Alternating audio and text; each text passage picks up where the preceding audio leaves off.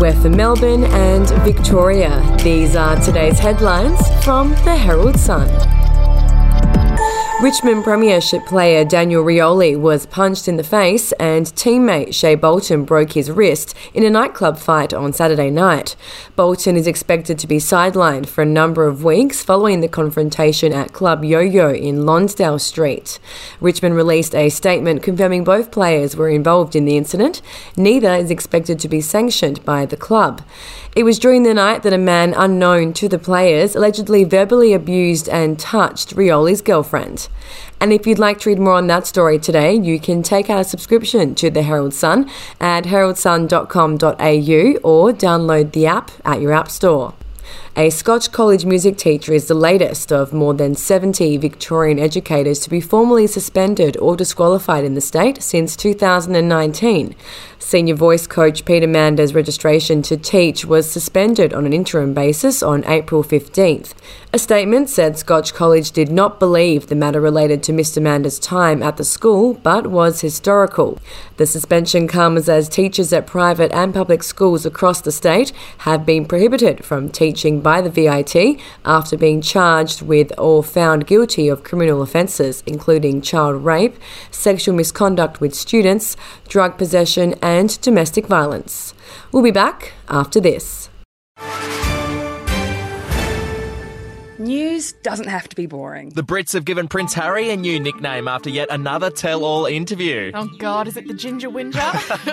Let the team at news.com.au get you up to speed each day with their podcast, From the Newsroom. a couple were busted joining the Mile High Club. Well, I guess they can't fly Virgin anymore. Politics, sport, red carpets, royals. Get all the goss in just a few minutes. Follow From the Newsroom wherever you get your podcast from. TV legend Bert Newton made a choice to live and to be there for his family when he had his right leg amputated below the knee on Saturday, his wife Patti has revealed.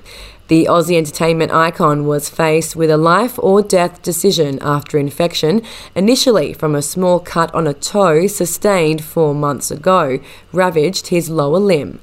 Patti said his doctors gave him two options to keep the leg, and he might have had months to live, or amputate it, and he could have years ahead of him. The 82 year old underwent surgery on Saturday and is recovering in Melbourne's Epworth Hospital, where he has been for the past six weeks. And the health minister says vaccinated Aussies could receive easier passage to and from the country in a plan aimed at incentivising immunisation. A record 402,000 COVID 19 vaccines were administered across the nation last week as the government faced pressure to reveal when the international border closure will end. Health Minister Greg Hunt said the prospect of reopening should compel Australians to get immunised, but warned the border would open incrementally over time. And those are your headlines from the Herald Sun.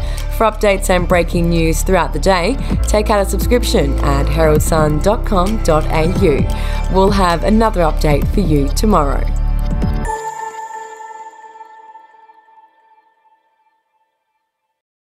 Are you ready to get an inside look at crime from someone who has investigated some of Australia's worst crimes? It was like Aladdin's cave. The luminol found bloodied footprints and bloodied handprints on a wall, so it's Yeah. just like a horror movie. Former homicide detective Gary Jubelin sits down with cops, crims, addicts, victims, small time cheats, and big town lawyers as they tell their incredible stories. My house got raided. Next thing you know, I got bail refused. Next thing you know, I'm on a truck Yeah. to Parklea Prison. Listen to I Catch Killers early and ad free on Crimex Plus on Apple Podcasts today or wherever you get your podcasts.